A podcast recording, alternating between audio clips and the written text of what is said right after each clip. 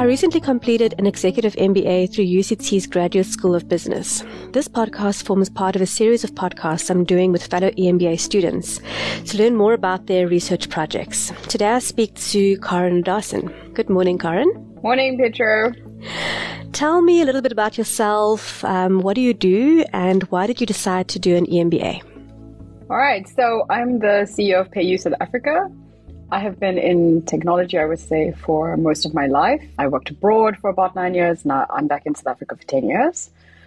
Um, I became the the C E O of PayU at a very young age. I would say we were, we were both young because I was young and PayU was also a, a startup when, when I took over. And it, it needed to go um, undergo massive transformation to form part of this this global company. So I, you know, I was quite aware that I also needed to transform myself uh, to be successful in this role. Um, the process itself took a lot of self-study. So self-study, coaching, mentorship for the first few years. And I think that for at least two years, I don't think I, I, I had a decent night of sleep. I would say I probably averaged like maybe four hours, five hours if I was lucky. So in twenty nineteen, um, you know, I could I could finally breathe a bit, and this was really the first time in a long time that I felt comfortable taking some dedicated um, study. So this is this is really where I started to look at okay, so you know what programs were out there, what executive M B A programs were out there that I could um, that I could undertake. A few things that were important to me. Um, so I had hosted uh, a few London Business School students um, for a couple of years. And so I really started to value programs that had certain accreditation and that were benchmarked and globally recognized. I have very young children, which were even younger at the time.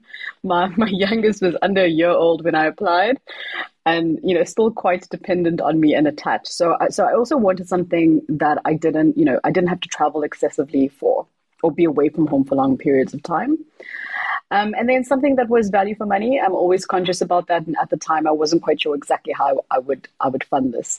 So, so these are like the basic criteria that narrowed it, it down for me. And I ended up going with the um, the G S B. And and what did you find most useful um, during the two years of doing your E M B A? The most useful. Okay, so the most helpful was self-discipline and um, consistency. So just consistently um, following a schedule for me. I think that that's what allowed me to be successful because I just, I have a very demanding life and I also have a family. So that's something that I, that helped me. Um, self, self-leadership. So some of the skills that we were, we were, we were taught um, that we had to practice. So mindfulness, um, having a balanced life. So exercise, following routine. I think that helped with my mindset and progress. And towards the end, uh, specifically, you know, around the research project when things started to go a bit south, south I think that this has made like a significant difference um Uh, for me. Uh, I also feel the dedicated group work, so where we, we, we follow these finite cycles of two weeks work better for me. Now, I mean, obviously you will know this, that, you know, we went into COVID and lockdown. So unfortunately that changed over time. Um, and I, and I found that uh, quite challenging, but I think the dedicated group work and how the course was structured prior to COVID um, had helped. Um, some of the research papers followed the cycle of you could do a chapter and you could submit that chapter and you would get feedback. And some lecturers also had this process where we could provide, uh, we could engage in discussion. For me, that worked incredibly well because I, I'm one of those, I'm one of those mental people that talks to myself aloud about everything. So, you know, and that's how I learn. I, I, I learn by engaging in discussion and just listening to thoughts and, and gaining different perspectives. So that is something that really, I think, um, helped my learning journey. Yeah. I mean, we did a, a number of incredibly helpful um, subjects like uh, systems thinking and complexity and um, all of those sort of things and understanding strategy. And by the end of it, we did eighteen months of, of uh, coursework and then it all culminated in us doing a research project. How did you decide on the topic for your research project? So during the program, I started to put down things that I was really interested in. Um, that I thought, you know, I could I could research more. But prior to the course, I was already engaged in um, research um, around open banking. So I ended up sticking uh, to that. You know, so I think um, this is this is really how, how it came about. So I, I wanted to contribute to something that was was new, uh, but was still in the sphere of payments. So that's how I ended up choosing open banking. So what was the title of your research project? It was an open banking relevance and assessment model. And what did you think you knew about the topic before you started? Because we do sort of lit- literature studies, and we we have an underst- we think we know something about something before we start yeah. our project. What did you think you knew about the project? So I was already researching it prior to undertaking the M B program, but it was it was other people that I'd employed to do some research mostly. And, you know, I'm always myself trying to keep abreast of the, of the payments landscape. So the distinct advantage that, that I have is that my background is product and technology. So this is something that I'm passionate about, and that PayU is a global company in fifty-five markets. So I have access to people and I have access to knowledge. So I had knowledge around P S D two and then our own implementation experience of open A P Is in Europe. Data privacy had become an important aspect of our business, particularly with regards to Papier, G D P R, and consumer consent. And then a large part of our business is in, in India. So there I had knowledge of um, Aadhaar, the digital identity system, and U P I, Unified Payments Interface, which, you know, I knew that it had completely transformed um, the payment system in India. So in South Africa, we were also looking at open banking. Um, and there was a paper that was put out by the S A R B. It was narrowly focused around, around screen scraping. Personally, I also had been on a project about seven, eight years ago Um, with the various banks on open A P Is. It didn't land, but so these were all the pieces of, of knowledge that, you know, were, were coming together. So I, so I knew I, I knew a bit, but I didn't have the, any time for, you know, just a deeper, dedicated um, focus on this. So we learned a number of research methodologies while we were doing our E M B A. Um, which one did you select to, to do your study? So quite naturally, because I'm, you know, in the field of information systems and technology, I use a design science methodology. And um, and what, what did that entail? How did you use the methodology to come to your outcomes? So any research is focused on the, you know, just the theoretical aspects, and you you have a list of hypotheses which you're either either proving or disproving, or taking that and applying it to a different area or a different region and so forth. So design science, the difference is that you still have that theoretical aspect, but there, there's a portion that allows you to design an artifact of pr- practical utility. And so I, I wanted to deepen my knowledge, specifically around open banking. I wanted to learn how it came about, more about it. But I also wanted to design something, a practical solution that could be used, particularly in South Africa, to make an assessment. So relevance firstly, and then to make an assessment of our own open banking implementation, and could also be used in, in, in other regions.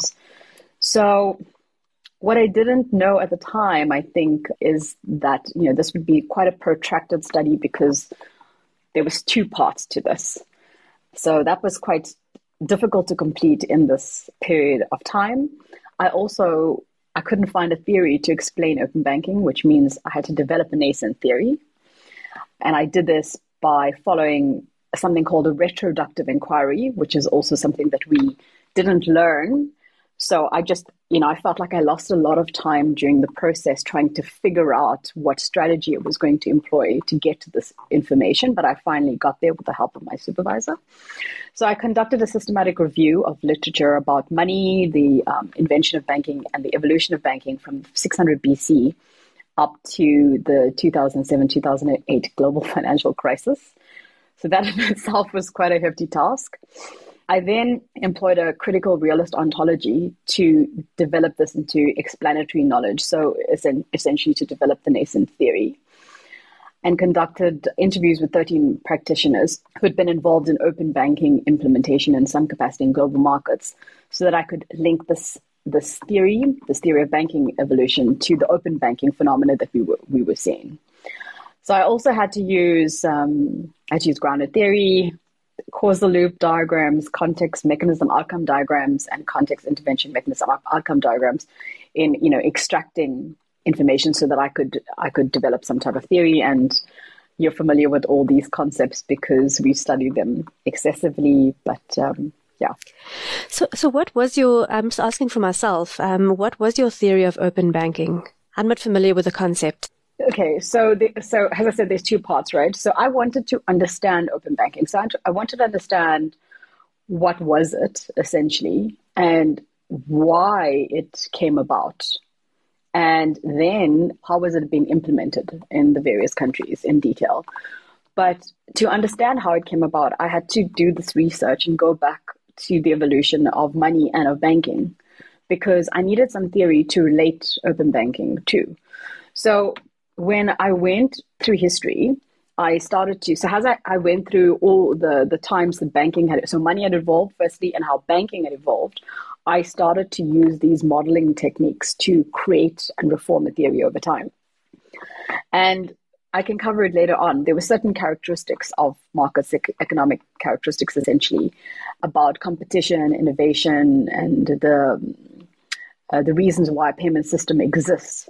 And I put those together to form a model, essentially, about the banking system. Um, and then later on, um, which was related to market um, conditions. So certain conditions in the market that existed that a banking system needed to uh, cater for, essentially. So then when I got to, so the thirteen practitioner interviews that I did, when I got to the point of um, open banking, I conducted the practitioner interviews to uncover what open bank, why open banking exists. So one of the major reasons was the G F C. But there were certain market conditions, obviously, that led to the G F C. And that then led to P S D two and, and this whole open banking um, phenomena. And then I was able to link the, the, these market conditions and the evolutionary nature of banking to open banking, essentially. Yeah, so, so, so what did you learn at the end of all of this? What were your major outcomes? It was a very long paper. So there were quite a few, there were quite a few um, outcomes, but I'll talk about just the main aspects. So the first part is the nascent theory, right? So that's the theoretical contribution. So the theory of banking evolution, which was based on money, the establishment of, of a bank from six hundred B C all the way to the to the G F C. And then this gave me a significant amount of insight as to how banking evolved and what um, transpired um, before and after each change, and the role, particularly, of regulatory intervention, and also how we got to banking oligopolies of today. And the second part of the study was the artifact that I needed to produce. So I took I took theory and I took the findings around open banking evolution and why it occurs and open banking implementation around the world. And then I developed it into a model that had two parts. This is, is the title. So the one part was the drivers of um, open banking in markets. And so this had, there were twenty-three of these drivers, and I'll cover this a little bit later. And this could be used to assess the relevance in a market. So does this market actually need um, the banking system to evolve? Essentially, does it need to move towards open banking? So that was the first part. And once you assessed relevance, the second part was a number of interventions that I'd found through the implementation of open banking that could then be uh, applied to change these market conditions. So essentially, this is how you would evolve the system. So so then you, yeah, so you ended up with a way to assess relevance, and based on the, the assessment, you were then able to assess your country or region's implementation efforts based on where the world was heading. And then the the third aspect of this was, in any design science study, you need to be able to apply this model. So I took both the, the relevance and the intervention aspect, and I then applied it to the South African model. And I interviewed um, a wide range of national payment stakeholders, from fintechs, all the banks, so that I could um, apply this model and get some good recommendations for the market. Yeah, it sounds like it was a very useful and beneficial study for anybody who's considering uh, using open banking in their country. And that would be my next question. So you've got these major outcomes, and what did you then do with that? How did you apply this knowledge to your industry? Yeah, so, I mean, design science is, is formed in that way, where you have to, you've got to take something um, and you've got to start applying it, you know, and and ideally there will be applications, several applications in industry as, you know, as this model kind of is refined over time and continues. Um, okay, so there's, there's three areas that I probably should cover here. So the first one really is the, the, the definition of open banking, because there were numerous definitions, and this is probably something that you're also interested in. The second part is the assessment, and this was also for my own information. It was really important for me to understand if the move to open banking in these markets, was it actually making a difference? Because I also needed to see that this was something that was useful. And I think that if you're trying to sell something to any country, they would really want to know, there's, there's a lot of effort, there's a lot of cost that goes into it, so much coordination. Did it actually make a difference? So that was the second part. And then the third thing is the artifact. So my application in the South African market, what results did it, did it produce? If I can summarize, um, there were sort of three applications. It was around a definition of open banking. It was around, is it useful or does it make a difference to do it? Um, and at the end of it, you had an artifact which you were applying to the South African um, banking system. So um, what was your definition of open banking? And you can read it off if you want to. Okay, great. So, you know, the open banking definition, so there's a few definitions, um, and I think this is still evolving, because this is something that is still, um, it's a novel domain. And it's technically generally focused around two areas. They're called P I S and A I S, so payment initiation and account um, information services. So my definition, um, I use Checklin's root definition formula for this. Um, I found it, you know, there were so many different definitions, so, so I thought that this was, was quite a good way to write this definition. It is quite broad and hopefully will make sense. So um, it goes, open banking is a system that promotes fairness, competition, and innovation by facilitating the secure exchange of data, and that could be individuals' data and business data, commonly held by banks, with authorized third parties subject to consent, by means of technology innovation, so open A P Is, in order to facilitate secure payments, account switching, and other beneficial products and services that may result in cost saving, digitization, financial deepening, and improved financial health of the consumer, and could produce longer-term economic benefits. So it's quite a long, it's quite a long definition. I try to cover all, all angles, but essentially I wanted it to, you know, to do that. Let me explain it um, to you, right? So you have these banking systems, and banks will develop a whole host of products, essentially. Um, and over time, what has actually happened is that the whole banking structure has become quite oligopic, right? So they don't really share much. So you have all these fintechs that have become popular because they're able to innovate and they're more agile than a bank could be. And so you, you sometimes have these bilaterals where banks will open up certain A P Is for third parties like fintechs to build applications. So PayU is a payment service provider, and we are essentially a fintech. We provide financial technology to allow payments. So all open banking is, it's saying that it's trying to move away from this oligopic nature of banks and saying that the banks should open their A P Is, right? But obviously it's a risky business, so there needs to be some standards in place so that third parties, instead of these very specific third parties, numerous th- third parties can consume these A P Is. And by doing that, it will create an environment um, that is far more competitive and far more innovative, and will solve problems for consumers that the banks have not been able to solve, because we sit with a big problem right now that we've got one point six billion people that are still unbanked. And the whole point of a payment system, financial system, is, is financial inclusion to facilitate trade. So that's really what it is. It's opening these A P Is to a broader base for competition, innovation, and some of part of that is de-risking. Yeah, thanks so much for explaining that to a person who's a non-financial type person. That's me. I'm a very technical person, not a financial person. Um, so that was the first thing. It was around the definition of what open banking is. And then I imagine it takes quite a lot of efforts and work to make this type of system work for a country or for a system.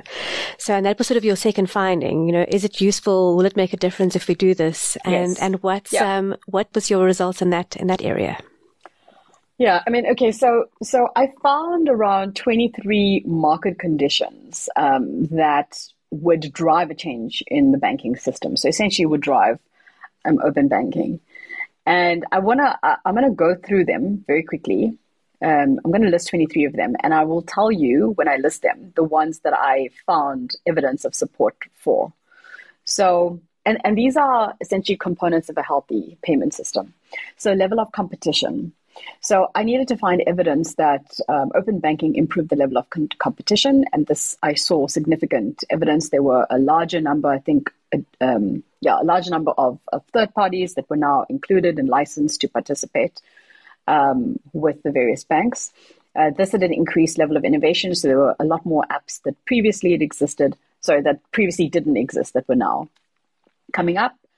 The third one was financial loss and high fees. So one of the reasons um, that open banking was promoted is because there was, you know, it was it was this whole sort of these banks and oligopoly, a few bilaterals in place, and so this led to high fees that consumers would need to need to pay, and also imprudent practices. Um, and there was some evidence here that that showed that consumers were now, um, there were better fees, there was more competition, um, and also you just from switching off services and so forth. So, so that there was evidence of that. Um, the, the fourth one was products and services. There were definitely more products and services. Um, consumer education. So were fi- were consumers more financially aware than they were before? And there were there were certain applications. It was still early days, but there were applications that existed to assist consumers in their education and financial decision making. Um, consumer adoption. So here, I think that um, there wasn't significantly high consumer adoption. However, um, the O B I E in the, in the, in the U K did show an increase in, in consumer adoption, consistent increase in consumer adoption, specifically around, I would say, the last year, where there was also an increase, a significant increase in, in e-commerce um, as well, and digitization due to, to lockdown and COVID. Then on the consumer well-being, there was also um, data to show there was support for the well-being of consumers, and this is um, more around financial well-being and, and decision-making as well. Um, and then, the, okay, these these two there was no support for, so not yet. So the one was that open banking improved economic conditions. And because it was early days, I couldn't find any quantitative data that actually showed or illustrated that it improved economic conditions. Another variable was around um, universal identity. This was actually out of the scope, so and I couldn't find evidence for it, so I wasn't too bothered about that. Then unregulated products, um, there was evidence that there was more regu- regulation, so and, and quantifiable benefits from this. Data fragmentation. So there was also, because there were um, there was a system of licensing more um, fintech providers into this into the system, there was a small degree of less data fragmentation, but I couldn't find significant evidence for this as well. Market pro- fragmentation, there was more licensing, so there was a whole process of licensing, so there was less market fragmentation. Adoption by licensed third parties, um, I found that. Ecosystem, um, bank adoption, I found that. Uh, market dominance, so there was some evidence that adopting open banking would would provide some type of market evidence, and that was uh, that was clearly provided by some evidence I found in the U K. Then evidence around just um, architectural and, and, and process change in adoption. I found that implementation was very successful by following a structured approach. I didn't find um, implementation cost reducing um, over time. This was something that was quite important because um, it's quite a costly project, um, I would say. It, it requires a lot of coordination, a lot of people, just a, a lot of resources. Enhanced fraud management, that was something that I did find. There was evidence of centralization, specifically in India, where there was a reduction in fraud management, which is really, really important to the payment system. Um, data around architecture and where the architecture is headed and architectural robustness, I couldn't actually find that. But I did find um, improved standards um, and quality in the payment system and better means of onboarding and, and certification um, for third parties. The last aspect that I couldn't find any support for was one of the crisis. So open banking had occurred, or banking system generally occurred, because there was some type of crisis, and that might have been from imprudent practices. But because no crisis had occurred, I couldn't actually find any support for that, obviously. So at the end of all of this, you built an artifact, which you then applied to the South African banking industry. Is that right? And what did this artifact look like? Okay, so of those outcome variables, I also I took the outcome variables and I applied them to South Africa. So I, I wanted to find if, you know, some of the conditions that had transpired in the other markets were conditions that would be applicable to the South African market, um, to establish some type of relevance. And it was really interesting because I found support for twenty-one of those variables that I'd mentioned. So this is, it was quite overwhelming because there was only really um, two aspects that I didn't find support for. The, the, the two things that were quite positive in the South African market was that there was still a high degree of consumer trust. Uh, so consumers trusted banks in South Africa. And then when it came to things like crisis, specifically the G F C, South Africa was a very resilient market in that regard. And these were these were positive things to, you know, for conditions not to match on. But essentially, those were the those are the two things.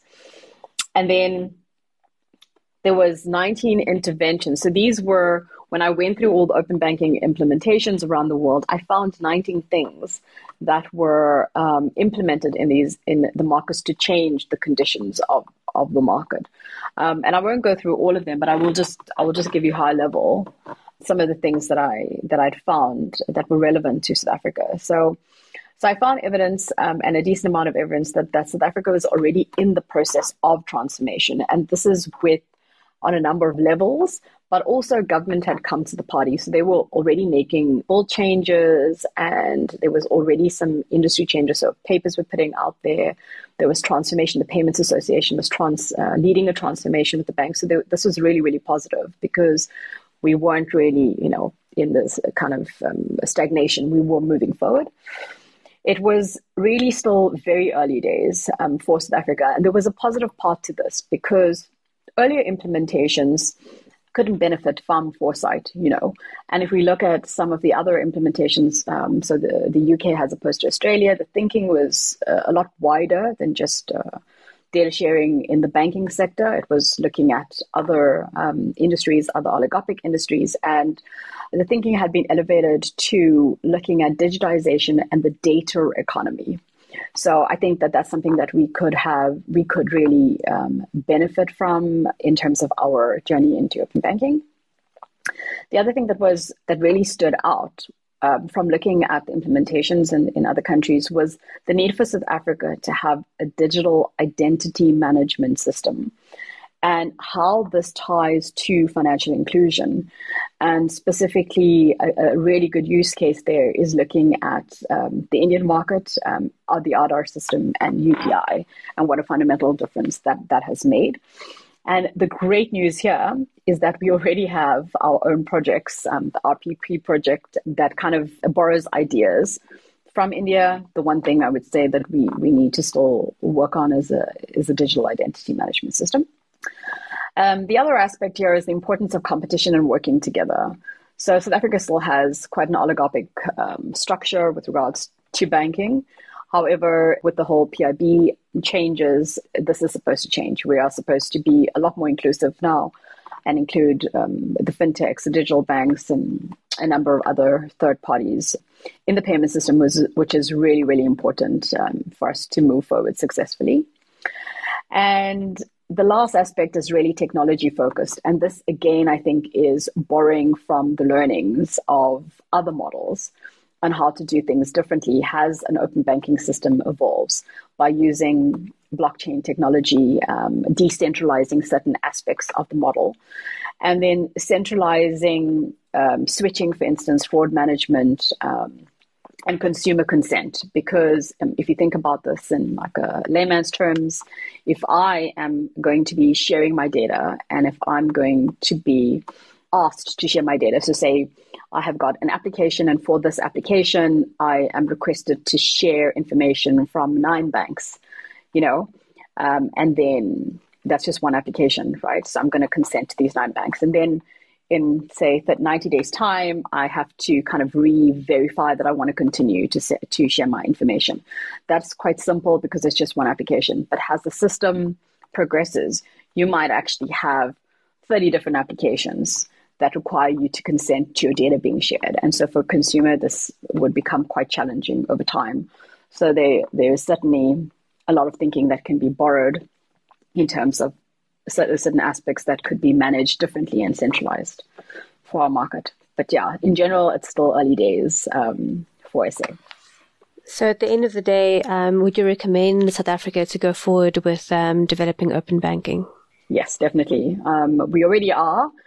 Um, it's very complex, uh, you know, and, and I'm giving you just a little portion of what is covered in the research paper, but it's something that's very complex. I think we're making some really good moves um, towards open banking, but there is considerable evidence for support of why it is important to actually move forward in this direction. So I think it's something that would be really beneficial and would help us to drive financial inclusion.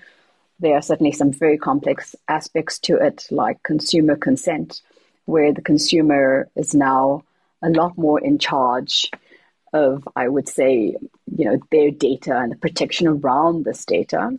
And given our population, I think that there's there's even more consideration that needs to be given to the security aspects around this. Yeah, because if you think about it, if you've got a, a lot of people who are unbanked in the country, okay, and they have to give consent for their data to be shared and all of that, you know, the people who are Uh, at the moment unbanked aren't necessarily close to big cities. They might be out in rural areas or those sort of things.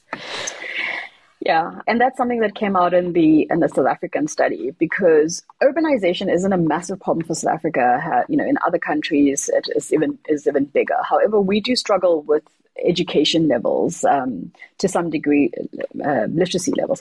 However, um, data sharing even outside the financial system.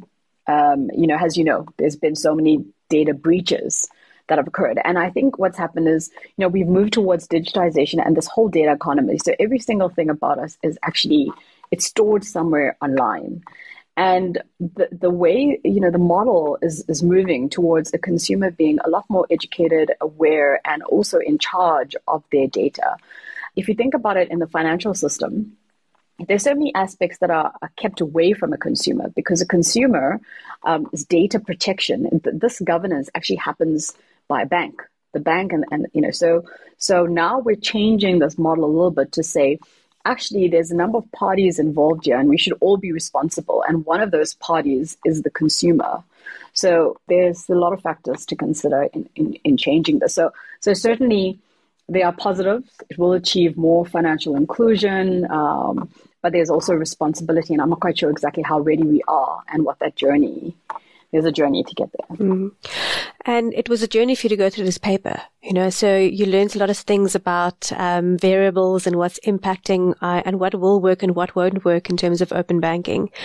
But how did this whole process change you and the way that you think about things? Yeah, I mean, this was really an exhausting paper for me. I mean, I just, it kind of stretched me and molded me in, in so many ways that I cannot even explain to you. And I, you know, you obviously went your own journey, so you'll, you'll know what I'm talking about. And I think it's like, there were many times there that I just almost threw in the towel and I was like, why am I doing this? You know, and I think there it's persistence, just really reminding myself of why this was important to me was really, really important, and sticking, sticking to that plan and to that journey. I think I was pleasantly surprised. So at the beginning of the paper, I thought, there's nobody that's going to want to contribute, or very few people that are going to want to contribute this. And at the end, I was really so surprised on, on two accounts. So firstly, all the, the global information and research um, that I'd done, you know, and the people that were willing to contribute, that was just incredible.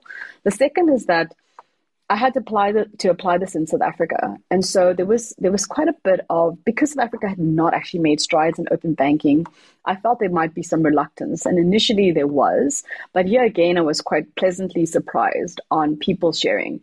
And so I think this has just given me a very different perspective on, really positively, on that there is an appetite in South Africa to really, really work together. We might have differences in the way we think, but there's this this appetite to really work together um, to improve, I would say, our system and to improve financial inclusion. The historical going through the history of money, the history of banking, and how this evolved over time coming to open banking, I think just has been an incredible journey for me.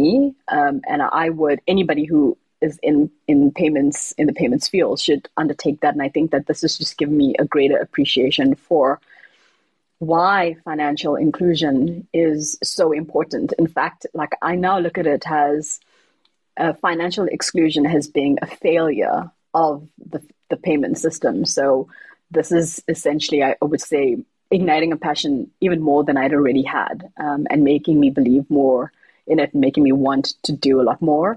And also just creating the sense of just not competing um, anymore, which I see, like I see competition as being something that's quite negative, and really, really working together to drive um, bigger change.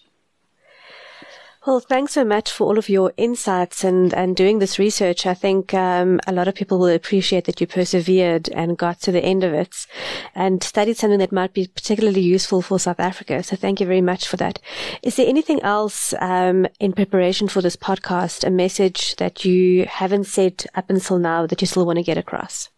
So I think for anybody that is undertake any executive that is undertaking study, you will know that just having some time to, to do any dedicated study is really just a luxury. You know, for me, it was like, it took me so much time to get to that point of preparing my life so that I could do it. Pick something that you are really, really, really passionate about, because that is what allowed me to stick the course. It was purposeful and I was passionate about it and was in my field. So that is what I would, that I would say for anyone undertaking this tremendous journey. Well, thanks so much for spending time with me in the studio today. I really appreciate it. Thanks, Karen. Great. Thank you so much for having me, Peter. You've been listening to another production from Solid Gold Podcasts.